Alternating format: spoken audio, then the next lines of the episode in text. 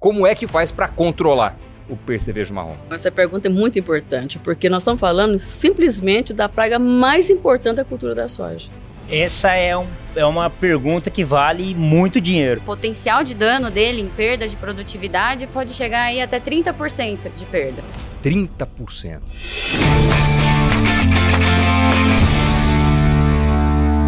Você sabia que um único percevejo marrom na lavoura da soja, em um único dia, pode causar perdas de quase um quilo por hectare? Em um período médio de ataque, que dura 35 dias, isso vira uma perda de 30 quilos por hectare. É coisa demais, não é não? Mas para você, produtor, produtora, que não quer esse prejuízo no bolso, o programa de hoje vai trazer respostas com grandes especialistas no assunto. Esse é o Impulso Cast, seja muito bem-vindo, seja muito bem-vinda, e eu vou logo apresentar o nosso time de hoje. Daniela Okuma, gerente de inseticidas Latana Bayer, Jurema Rates, engenheira agrônoma, professora e sócia proprietária da AgroRates, Fernando Grigoli, sócio proprietário e pesquisador da Famiva Pesquisa e Soluções Agrícolas, Marcos Fava Neves, professor da USP e FGV e fundador da Harvard Agribusiness School. Pessoal, sejam todos muito bem-vindos.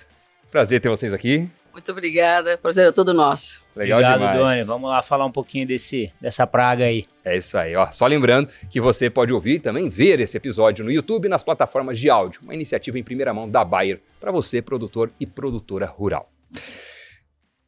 Pessoal, olha só, não dá para negar que o percevejo marrom é uma das pragas que mais atormentam os produtores de soja do Brasil. Apesar de se alimentarem de diversas partes da planta, eles preferem justamente as vagens, o que afeta diretamente a produtividade e a qualidade da semente. Diante do cenário que a gente tem hoje para a safra 23-24, como é que você, professor Marcos Fava Neves, avalia o investimento em tecnologias de proteção de cultivos para garantia de margens, hein? Bom, a gente sabe que o cenário da soja ele começou a se deteriorar na safra 22-23, que nós entramos com custo de produção elevado e o preço caiu. Nessa 23, 24, nós estamos entrando com um custo de produção sensivelmente mais baixo, ao redor aí de 30%, com o mesmo preço recebido pela última safra. Então, a situação começa a melhorar um pouquinho em termos de margem, mas isso não faz com que o produtor possa descuidar da questão do manejo adequado da lavoura. A gente sabe a incidência de pragas e doenças, elas vêm para retirar parte da produtividade que o produtor espera receber. Então, como sempre, eu acredito que você tem que ficar melhor antes de ficar maior. Então, aquela ideia, cuida bem do hectare que você tem, é mais importante do que sair expandindo para novos hectares, para que você possa construir margem. Para isso, usar a tecnologia para um controle eficiente das pragas e doenças, aplicando só onde precisa, tendo chance de descobrir antes é, que o problema se alastre, tem uma série de tecnologias hoje que permitem com que essa lavoura de soja seja gerenciada por metro quadrado. E essa fica sendo a minha recomendação a quem está nos ouvindo. Valeu, Fava. A gente volta a conversar já já. Professor Jurema, qual é a importância do percevejo marrom para a soja hoje? Então, essa pergunta é muito importante, porque nós estamos falando simplesmente da praga mais importante da cultura da soja. Então, ele é o inseto que consegue tirar a maior quantidade em qualidade de grão, em, em produção, e ainda pode, em alta população, injetar toxina e fazer com que a planta tenha mais dificuldade para poder fechar seu ciclo. Então, quer dizer, ele pode estar presente em todo o período da soja. Uhum. Eu considero ele o principal praga que nós temos na cultura em função desses hábitos que ele tem. E hoje, é, se a gente for analisar em todos no manejo de, de, de pragas, é, nas tomadas de decisões para controlar as pragas na cultura da soja, ele é um inseto que o produtor tem que entrar mais na lavoura para poder fazer o controle dele, vistoriar, porque não é um inseto que, que vai ficar é, visivelmente comendo a folha da soja, igual são os, os mastigadores. Uhum. Ele tem que ser procurado, ele tem que ser com muito detalhe, né? Para saber qual a fase que ele está, se ele está na fase de ninfo ou adulto, porque cada fase que ele se encontra, o dano é diferente. Então, eu considero ele a principal praga na cultura da soja. Geralmente, quando a gente encontra ele fácil, quer dizer que o dano já está ali, né? É já passou demais. da hora. Já, né? Encontrou é porque é tarde demais. Posso já alto. É. Ô Dani, quais são os danos econômicos, se a gente tiver que mensurar, dessa praga na soja? Hoje, como a Jurema mencionou, é a principal praga na soja. Então, se a gente pegar o potencial de dano dele em perda de produtividade, pode chegar aí até 30% de perdas, né, na lavoura. 30%. 30%. Só o bichinho ali sugando, né? A gente é como se fosse invisível, a gente não consegue ver o dano dele durante o ciclo da cultura. E estudos já indicam que um percevejo por metro quadrado tira mais de 70 quilos de produção. Então, imagina isso em um módulo rural maior, né? 70 quilos é mais de uma saca de soja. Uhum. E um produtor de mil hectares, o quanto que ele não está perdendo por um percevejo está sugando ali todo dia o, o lucro dele. E deixa eu só complementar, Dani, esse, essa, essa informação. E nós temos que lembrar o seguinte: este ano, nós estamos sofrendo com a influência do El Ninho, nós estamos com a janela de semeadura imensa. E esse inseto ele é migratório. Então, é assim, aqueles produtores que plantou primeiro vai ter menos problema, agora estão conseguindo plantar mais tardiamente vão sofrer muito mais. Tem que ficar muito mais atento com o manejo e observação dessa migração que vai acontecer na lavoura deles. Um bom ponto, importante. Ô Grigoli, o controle do percevejo é algo que deve ser feito apenas durante o cultivo da soja? Como é que funciona o ciclo dessa praga aí no campo?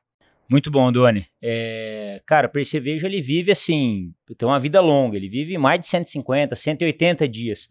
Né? Então o percevejo não é uma praga de soja, ele é uma praga de sistema. Né? Onde a soja está inserida, ele vai eventualmente ser um problema, né? Então o manejo dele é o ano todo. É, o produtor deve fazer ações ao longo do ano todo, nas duas culturas, para quem faz safra e safrinha, para regiões, em algumas regiões do Brasil a gente tem a terceira safra, então esse sistema todo vai impactar na dinâmica da praga. Então é, é, é muito. É, o produtor se engana muito quando fala, ah, percevejo causa dano em R3, então é só ali que eu vou controlar. Então tem que tomar muito cuidado, que a gente precisa preparar a área para quando a soja chegar no potencial produtivo dela, começar a expressar esse potencial, a gente ter uma população baixa da praga e ele realmente não interfira na, na, produção. Então, o sistema ele é soberano e ele é estressado. Então, a gente precisa manter a praga sempre sob controle, numa população baixa, para a gente conseguir ter a rédea na mão o tempo todo. E o aumento da área no Brasil com soja nos últimos anos é um fator que contribuiu para a expansão, para que essa praga ganhasse mais espaço aqui no país? Então, o aumento em si da área, não tanto, né? Mas acho que talvez a nossa ineficiência em manejá-la. Tá. Se a gente fizer uma análise de durante os últimos 10 anos, a, a área de soja cresceu em média 5%. Né? E se a gente olhar a área de tratada para percevejos em si, mais de 11%. Então, quer dizer, a gente está crescendo em área, mas a gente está crescendo muito mais em número de aplicações, adoção de manejo para controle dessa praga. E isso mostra que a gente não sabe como manejar. Então a gente precisa realmente melhorar o nosso manejo hoje. Eu acho muito importante nós também passar essa informação para o produtor que controlar percevejo não pode ser feito um controle preventivo. O inseto tem que estar debaixo do pulverizador no momento para receber a gota e ser controlado. E às vezes o produtor faz o controle, como a Dani falou, o, volume de, de utilização está sendo muito maior, né? Em proporção à expansão da área. E maior parte dessas, dessas aplicações são feitas preventivamente. Então, nós temos que lembrar que o inseto tem que estar no momento. Então, monitoramento, a presença, saber se o inseto está ali naquele momento é muito importante. Fundamental. E olha, é, é, eu acho que é o momento certo para a gente mergulhar nisso, porque esse maldito percevejo aí é um sugador de rentabilidade, além de tudo, né? Não pode dar mole. Agora que a gente já falou um pouco da importância, você viu o peso econômico, o prejuízo que pode te dar, vamos falar então sobre como fazer o monitoramento da lavoura, né? Como identificar esse percevejo, qual é o momento ideal de controle. A gente já foi dando alguns spoilers aqui, mas Grego, explica pra gente então como fazer a identificação do percevejo marrom na lavoura, quais são as características dessa praga. Muito bom. A gente estava falando dessa aplicação de carona, né? É complicada, é essa preventiva aí geralmente vai na carona, né? O cara vai fazer um. É o, herbicida. é o mais caroneiro que existe, é o percevejo. É, o cara vai fazer um herbicida, um fungicida, já quer colocar o produto para percevejo achando que é a hora ali. É complicado. Bom, inseto, o percevejo marrom é vastamente conhecido, né? A gente é, é um inseto relativamente grande, tem uma mancha no escutelo, dois é, espinhos na lateral ali do, do, corpo, é bem fácil de identificar. E fedido, mas, né? E fedido. Se pegar, é, é meio fedido. Mas o, o, o, o, mais importante dessa pergunta, Dona, é assim, é, o adulto muita gente sabe identificar, a grande maioria dos sojicultores sabe identificar o adulto. Uhum. E o ponto de atenção que a gente não pode esquecer é que o inseto não nasce adulto. E às vezes a gente foca só no adulto. Então a gente sempre tem que lembrar da ninfa, né? Então, que é a fase jovem do percevejo, né? Tem os ovos, depois as ninfas, que duram de 25 a 28, 30 dias, dependendo da condição ambiental, e aí sim a gente tem um adulto. Então, essas ninfas, ela tem um papel extremamente importante no processo de infestação. Geralmente, quando a gente vai na lavoura e chega assim, ó, não tinha percevejo, de repente a gente tem um pico populacional, é porque o produtor ou não viu a ninfa ou não sabia que aquilo era a ninfa do, do inseto. Né? E, é um, e é uma fase extremamente complexa da gente controlar, por várias questões de comportamento, de é, mobilidade, de posição na planta. Então, mais importante do que identificar o adulto é ter clareza de que ele não nasce adulto, ele não chega adulto na lavoura. Entender o ciclo todo, a biologia da praga é extremamente importante para a gente conseguir melhorar nossa eficiência de controle. E identificar ninfa é fácil? É relativamente simples, tem que procurar. Né, tem que procurar, como a doutora Jurema falou, a gente não é uma praga que fica tomando sol e não é uma praga que causa um dano visual na planta. Né? Quando a gente vê o dano do percevejo na planta é porque a coisa já está muito mais complexa. Né? Então a gente tem que procurar fazer é, os, os, monitoramentos, fazer a amostragem, aí sim a gente vai ver aquelas ninfas ali no ambiente, são insetos menores, geralmente ficam na parte de baixo da planta, com uma mobilidade um pouco menor, né? E aí assim, a, identificando essa, essa praga, essa fase da praga, a gente já vai para a segunda etapa, que é o manejo, escolher o melhor produto, enfim, aí é a parte de manejo e controle do inseto mesmo. Deixa eu aproveitar claro. e, e dar uma dica já para o produtor. Boa. Sobre essa questão de população e a maioria dos casos fala o seguinte: percevejo no, na, na, na, na percepção seria a fase adulta. Por quê? Ele tem o hábito do período da manhã, ele fica na parte exposta da, da é, superior do dossel da planta, ele caminha, toma sol, ele voa, ele acasala, ele alimenta, né? Então ele tem vida mais livre. E aí o produtor vai de manhã ver o campo, né? Então ele vê o percevejo e quanto que ele vai quantificar? E tem que mostrar. E a ninfa? A ninfa, ela não gosta, ela não tem muita preferência de ficar caminhando. Por quê? Ela só tem uma atividade dentro do campo: alimentar. Então ela achou um grão, uma vagem, ela vai alimentar. E o que o produtor acha que vai ficar picando uma vagem, outro, um grão, outro. Não, ela pega um e fica mamando aquele grão. Calma. Então, uma das maneiras de maior é, possibilidade de intoxicação dos insetos, percevejo, é pelo caminhamento que ele tem sobre a, as áreas que está com inseticida, intoxicando e vai levando a vida letal. Aí nós temos produtos que têm um visual maior, por isso que se destacam tanto. Já a ninfa não, ela não tem essa necessidade de ficar caminhando, ela não tem essa preferência de ficar caminhando. Por isso que é, passa desapercebido para o produtor. A sensação que ele tem é que o inseticida não foi bom porque matou, é, só matou e outros dias, passa pouco tempo já tem mais inseto. Foram elas que desenvolveram e tornaram-se adultas. Então, nem precisou chegar uma nova população. Então, controlar a ninfa é muito importante. E outro detalhe, o dano dela é muito maior do que o dano do percevejo adulto. É mesmo? Porque ela não para de se alimentar. Ela vai se alimentando continuamente. E ele não, o adulto não. Ele, nessa fase, ele tem várias atividades para fazer. Então, vamos procurar a ninfa. Ah, interessante, hein? E Dani, qual é a importância da gente se atentar a essa praga mesmo no início da safra de soja? Eu acho que não só no início, né, da safra, mas desde a colheita, né, tá. desde a safra anterior. Porque quando a gente colhe soja, milho, o percevejo tem como hospedeiro principal a soja. Ele gosta de soja. Mas ele fica ali no ambiente sobrevivendo por cinco, seis meses. Estudos mesmo da professora Jurema mostraram que em plantas daninhas, ele fica lá, só sugando e se alimentando. Então, aquele adulto está no ambiente. E isso piora quando a gente tem plantas tigueras também, né? Que são as, as sementes de sojas que caem no chão e germinam dentro de outros cultivos.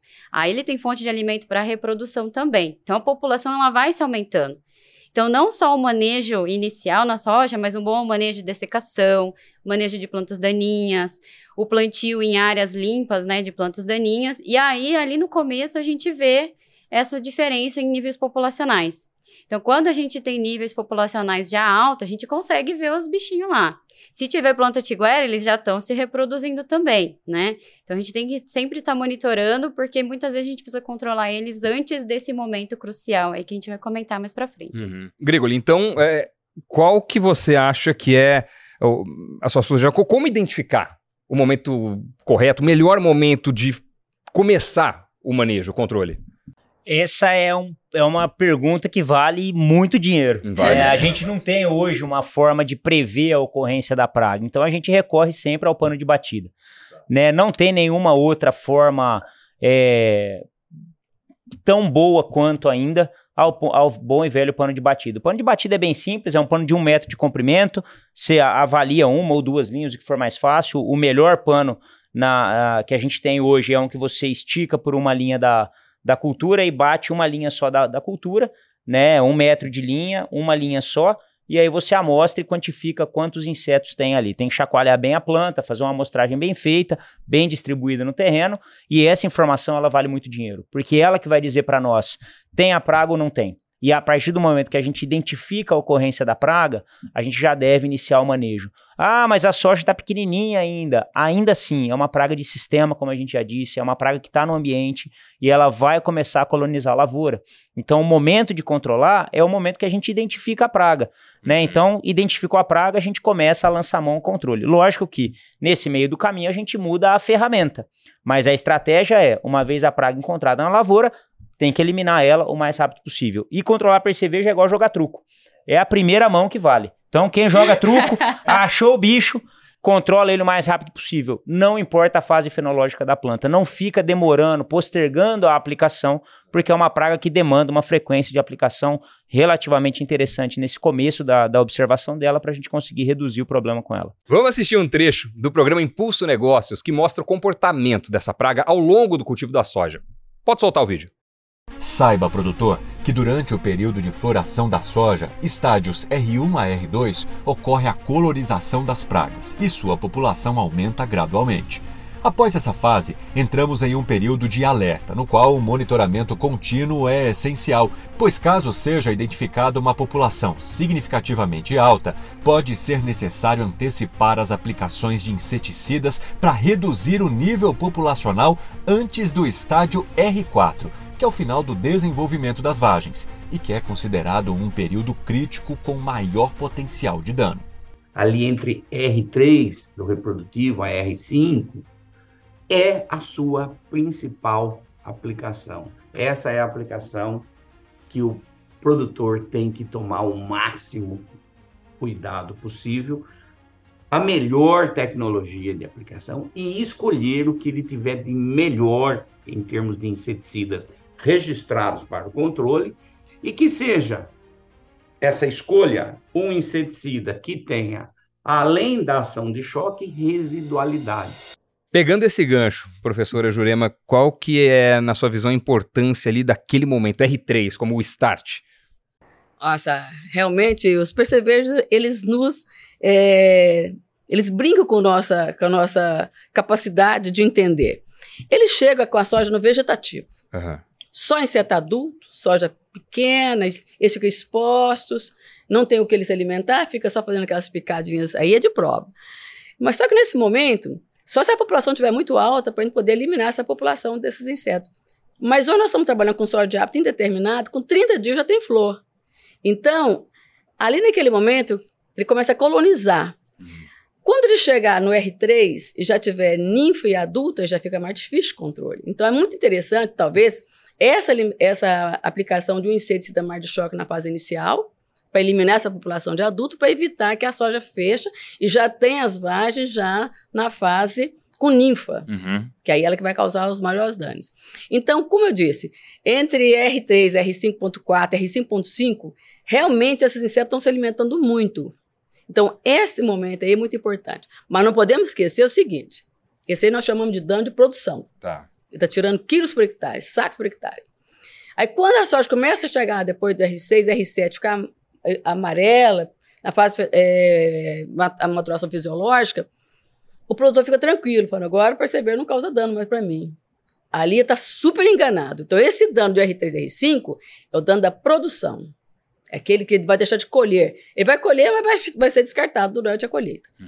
Agora, aquele depois do R6 e R7, Aquele dano ali é que quando chegar o caminhão vai buscar a, a, a carga, levar para o armazém, aí está picado pelo percevejo. Ali é o desconto da qualidade, não da semente só, mas do grão. E aí é que nós sentimos. Eu sou produtora rural. Uhum. Aí eu falo, mas desconto percevejo? Né? Não pode, mas passa desapercebido. Com todo o manejo, no finalzinho ali, a gente ainda consegue ter muito dano provocado por percevejo.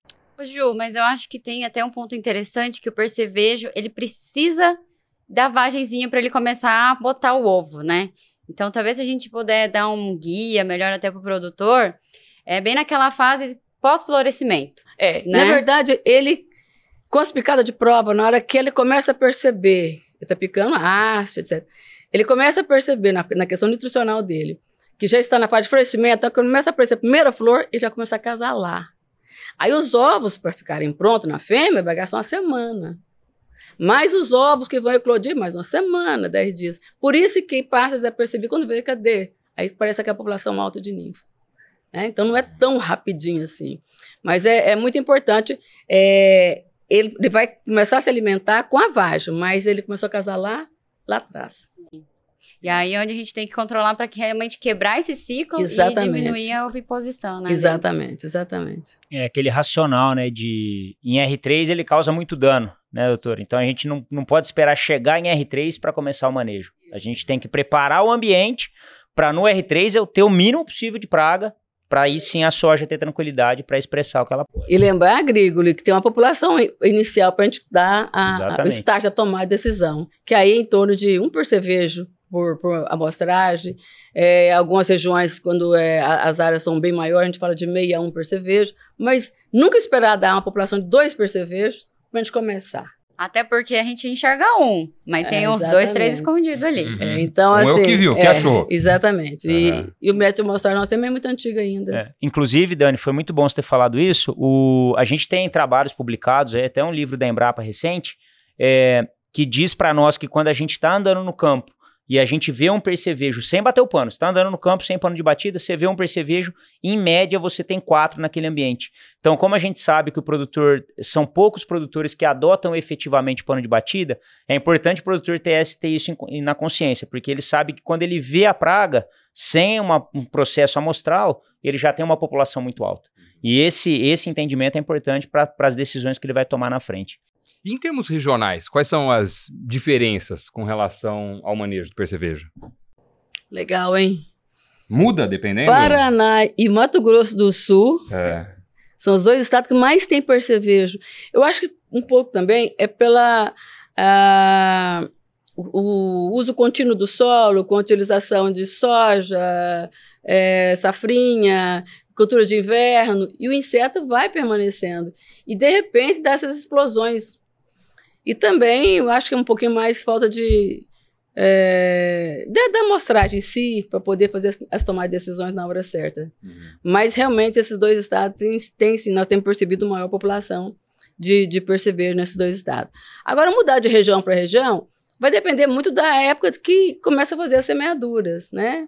É, então, tem região, por exemplo, que começa mais cedo, os produtores começam mais cedo, chega essa primeira população de adulto, mas logo depois ela diminui. Agora, eu fico com dó, são dos últimos.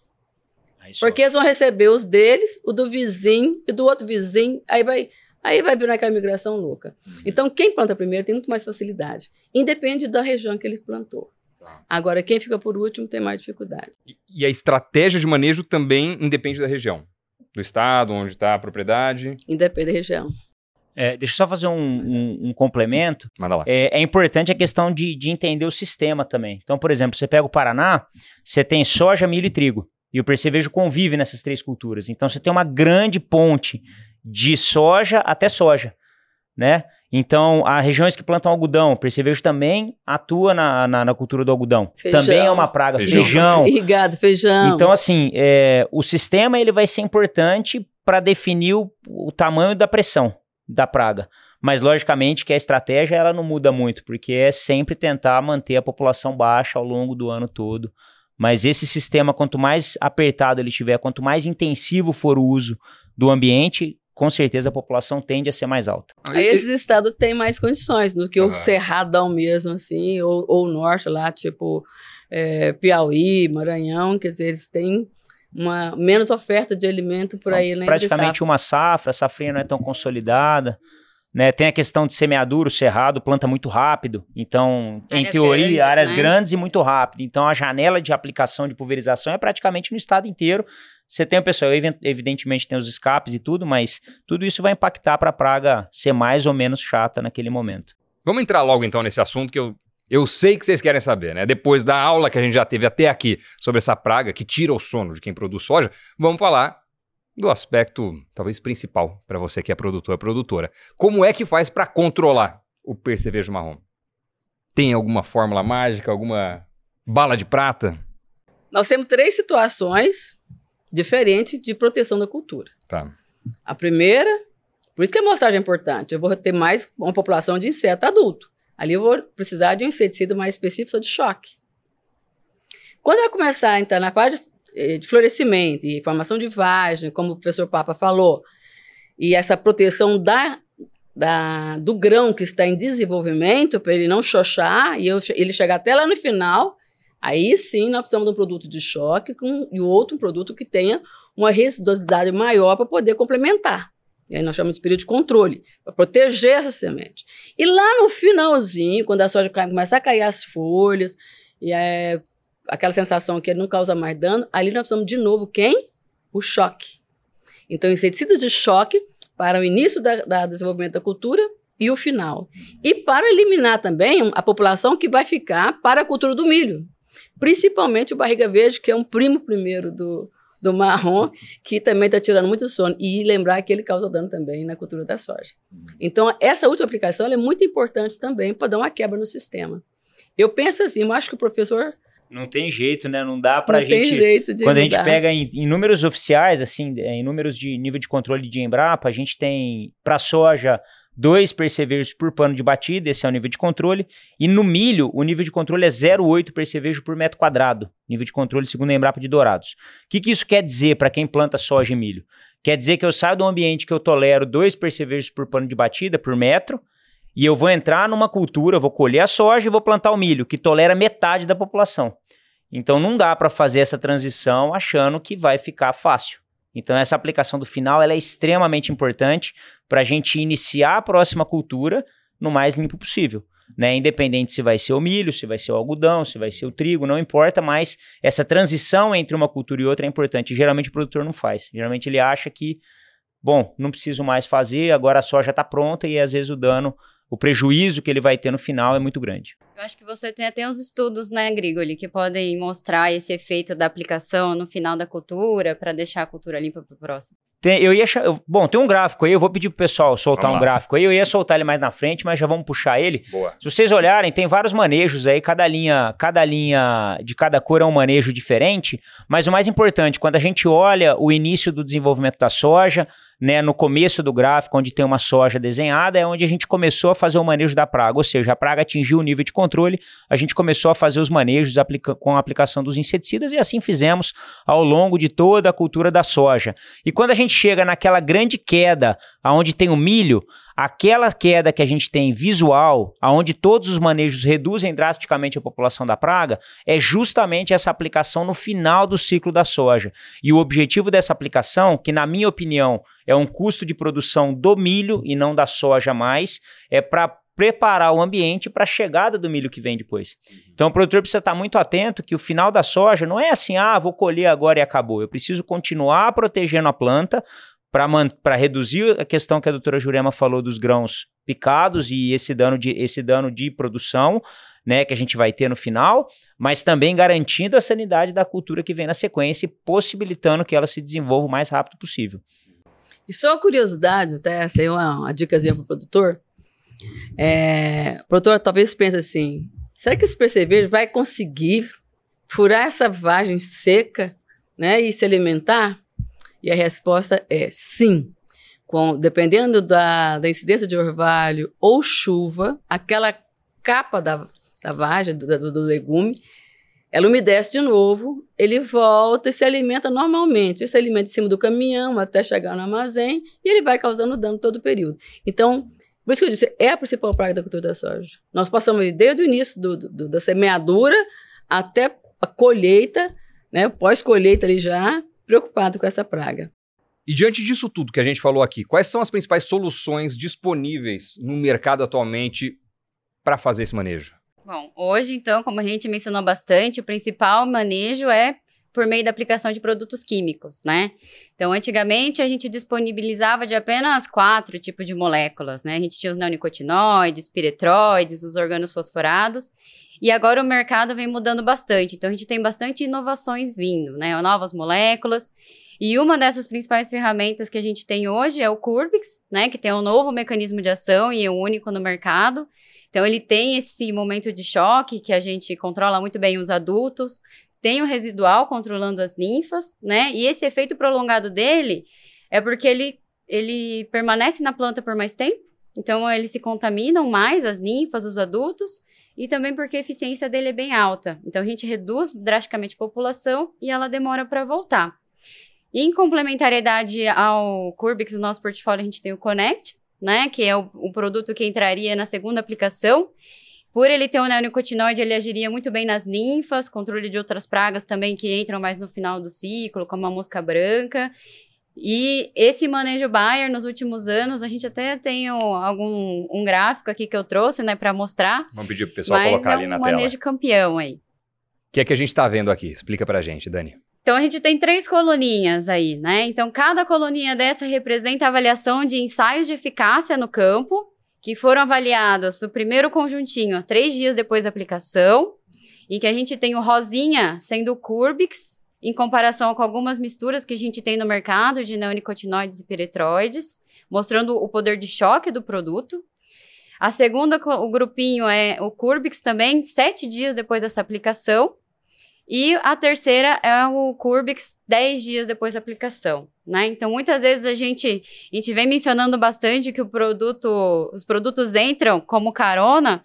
Então, essa é uma das especialidades aí do Curbix como um dos produtos que tem potencial para proteger um pouquinho por mais, por mais tempo aí a, a, o cultivo do produtor. Percentual de controle, tudo acima de 80%, né? 81, 83, 85, dependendo do, do intervalo ali de análise. E bem acima do, das outras misturas, como você falou. E esses resultados a gente vem vendo bastante consistência, né? Então, já estamos indo para o terceiro ano de comercialização do produto e a gente tem mais de 70% das áreas com o Curbix sem, mantendo o mesmo padrão, né? Sempre o vencedor, trazendo maior eficiência, maior produtividade. E o manejo Bayer, quando a gente compara com o manejo do produtor, nessa última safra, em 600 áreas de produtores, a gente teve 80% de vitórias. Caramba. Isso quer dizer, 80% das vezes que a gente usou o manejo Bayer, a gente teve mais sucesso aí no manejo dessa praga. É, então, só complementando esses trabalhos que você apresentou aí, Dani, é, esse outro que eu vou apresentar agora mostra exatamente o que nós temos no campo, né? Uma área de produtor, tratorizada, e dá para perceber exatamente o período maior de controle que o Curbis teve comparado com as outras misturas tradicionais.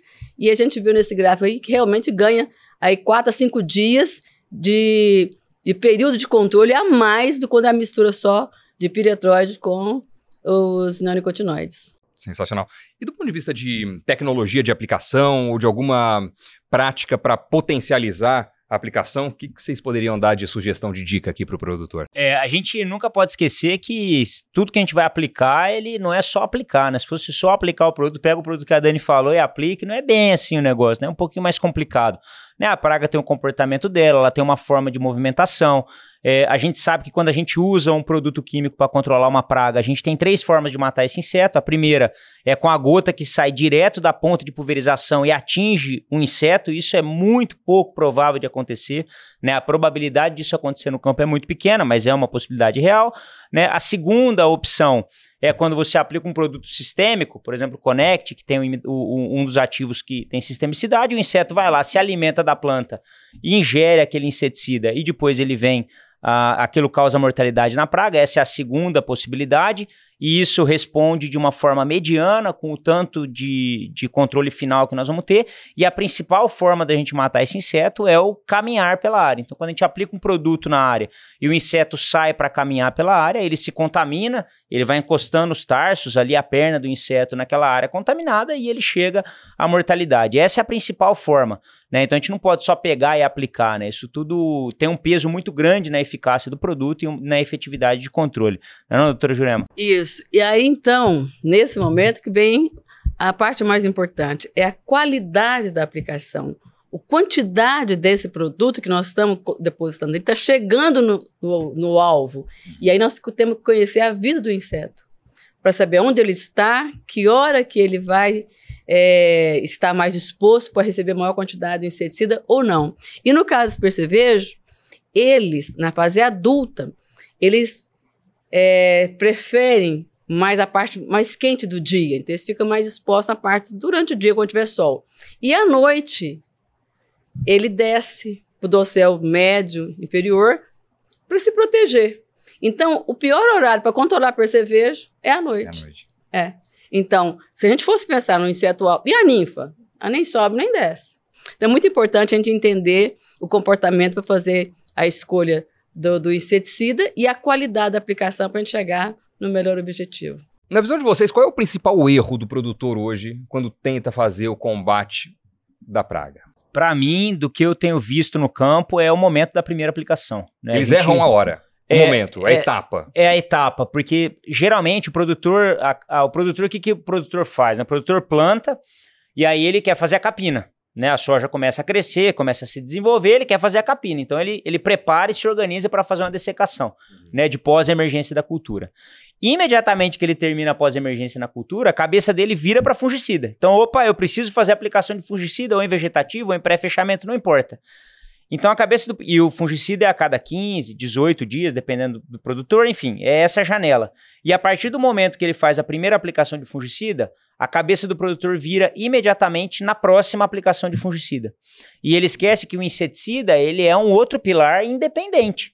Então não adianta ele achar que ele vai fazer o fungicida no pré-fechamento de linha, por exemplo, e se ele colocar um inseticida ali, está resolvido o problema, porque não está. Se a praga não tiver presente naquele momento, essa aplicação foi perdida. Se a praga tiver em alta população naquele momento, essa aplicação que ele fez agora não vai resolver o problema. Porque ele vai precisar de uma outra aplicação suplementar depois, que às vezes não vai ser a 18 dias, vai ser no meio delas.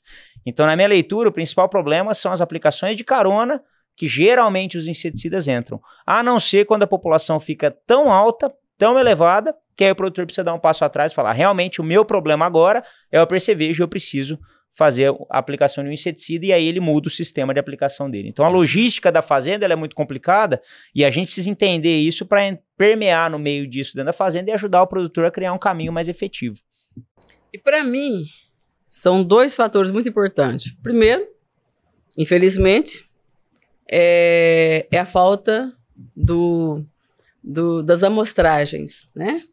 Para fazer a tomada de decisões, igual o Grigor falou, na hora certa, né? Que às vezes aquele intervalo daquela, daquela janela de aplicação é tarde demais, ou ele aplica o produto cedo demais e depois tarde demais. O inseto morreu, mas morreu tarde, já causou dano. E o segundo, que é o mais importante, operacional. Então, o produtor não tem o hábito de tirar um pulverizador da atividade principal, que são os manejos lá de, de, de para fazer um controle de uma praga que não causa desfolha. Que aquela praga que causa desfolha, ela chama atenção, eu estou sendo roubado, eu estou sendo, né? E aí, e ele não, ele é, ele é um inseto do silêncio, ele vai roubando devagarzinho, né? Então, então, acho que operacional é um, é um dos maiores dificuldades que nós temos, é separar as aplicações de inseticida com, com fungicida uhum. e, e o produtor ter equipamento suficiente para poder fazer esse operacional contra período chuvoso, altas temperaturas, estresse hídrico e etc., que nós temos enfrentado durante o ciclo.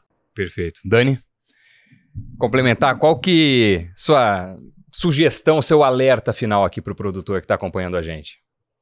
Eu acho que os professores foram muito felizes, né? Infelizmente, a gente ainda tem muito a percorrer, muito a melhorar em termos de a tecnologia de aplicação, momento certo, operacional do produtor, mas acreditem que a Bayer vem trabalhando para isso, tá? Em breve teremos novidades aí. Bom, já que a gente está falando o programa inteiro aqui de soja, eu queria aproveitar, deixa, para perguntar para o professor Fava Neves como é que fica o mercado da soja, né? Qual é a tendência para os preços, para os ganhos do produtor daqui para frente. Acho que é um ponto importante. Vamos pegar esse gancho. Fava Neves, diga lá. Doni, essa safra nós começamos aí com uma expectativa pelo USDA de 163 milhões de toneladas. Algumas consultorias colocaram números acima desse número. crescimento da área em relação à safra anterior de mais de um milhão de novos hectares, mas a gente hoje já sabe que durante o período de plantio nós tivemos problemas em muitas regiões do Brasil. Então, esse é um ponto que nós temos que considerar agora para as projeções do que esperar é, dessa safra, porque algumas áreas foram plantadas tardiamente, outras tiveram que passar por replantio, algumas tiveram escassez de chuva, outras excesso de chuva. Então, o que nós temos é, nessa safra é uma condição interessante de irregularidade em relação às áreas que nós estamos é, olhando. Então, esse ponto é um ponto fundamental para observar agora, é, nessa parte final de ano, como que vai ser a performance do clima e, principalmente, eu acho que as dúvidas começam a, a sair a hora que você tiver as primeiras é, colheitas e as produtividades por área. Mas, no geral, eu acredito num volume bom de soja e com produtores que fixaram antecipadamente e que produziram com o que vocês recomendaram aqui nesse programa, ainda uma situação de margem que permita ter resultado com essa lavoura. Então, o mais importante é que o Brasil cada vez mais vem se consolidando como o principal produtor do mundo, cerca de 40% da produção mundial, e quase, Doni, 60% do que o mundo importa de soja vem do Brasil. É muito importante que a gente siga nessa toada aí de crescimento, porque é um produto muito, muito é, relevante para a sociedade, para a alimentação humana, para a alimentação animal, para a geração cada vez mais de combustível. Né? Os americanos estão tirando muita soja para fazer diesel renovável e usar lá nos caminhões, nos ônibus, abrindo chances para o Brasil continuar essa expansão de áreas que com rentabilidade vai trazer a geração de oportunidades para as pessoas aqui. Então, é torcer para terminar bem essa safra, torcer para o milho também, segundo a safra, vir bem, para que essa chance de bater o recorde aí na produção é, de soja se viabilize e, quem sabe, ainda com um estímulo um pouco maior na segunda safra de milho, a gente possa encostar ou até passar o resultado da safra anterior. Tomara, estamos nessa torcida aí, números impressionantes. Valeu, doutor Agro, meu amigo. Pessoal, alguém quer complementar, dar algum recado final? Mensagem derradeira, agora é hora, hein? Acho que a mensagem derradeira é cuidado com o bicho. Ele é silencioso, ele é quieto, mas o prejuízo é muito grande, muito grande mesmo. Muitas vezes ele causa muito mais prejuízo do que uma lagarta que faz uma desfolha ali na planta e assusta o produtor. Então, cuidado com a praga, presta atenção, monitora que vai dar tudo certo. Bom, eu uh, complementando também, eu acho o seguinte: é, produtor, entre esse intervalo das duas aplicações verdadeiras, vamos chamar assim, de fungicida, é, dez dias depois que você fez a primeira de inseticida, vai lá dar uma olhadinha, ver a população de ninfas que estão, que possivelmente possa ter sobrado nesse intervalo que é tão importante que é do R3, R5.4, R5.5. Então, é, esse olhar está faltando. Então, não vamos deixar perder por percevejo. Produtos bons nós temos, tecnologia boa de aplicação vocês têm. Nós não podemos perder é no momento da entrada. Então, é isso aí, só está faltando um pouquinho mais da gente estar presente e fazer essa tomada de decisão, colocando uma aplicação ali, talvez, no, intervalo, tem que analisar se realmente é necessário, para a gente ter um melhor sucesso. Isso, desejo sucesso para todos nós. Maravilha. Bom, então eu gostaria de fazer um convite a todos os produtores, consultores que estão nos ouvindo hoje. Esse ano a Bayer vem lançando a campanha Circuito Máxima Vantagem Curbex, em que a gente vai estar tá implementando mais de mil áreas demonstrativas dentro de produtores. Então, para aqueles produtores que ainda não estão participando do programa, eu convido para vocês para conhecerem, né? Visitarem essas áreas. A gente vai ter um fechamento da safra, compartilhando resultados, experiências. E se vocês tiverem interesse, contatem algum representante da Bayer Regional para ficar por dentro dessa novidade e conhecer um pouquinho mais do real valor aí de Curbix para sua lavoura. Bom demais, obrigado. Dani, obrigado, pessoal. Vocês aqui convidados de hoje, programa bom demais, hein? Valeu! Muito bom. Voou! Passou rápido. Obrigado mesmo, muito obrigado também, professor Marcos Fava Neves, e obrigado principalmente a você, produtor, produtora, que nos acompanhou até aqui. Deixar um convite Vai lá no canal AgroBuyer no YouTube ver os outros episódios desse podcast e também dos demais programas que a gente prepara sempre para você, como parte dos conteúdos do Impulso Buyer. Mês que vem tem mais um Impulso Cast. Valeu, pessoal. Tchau.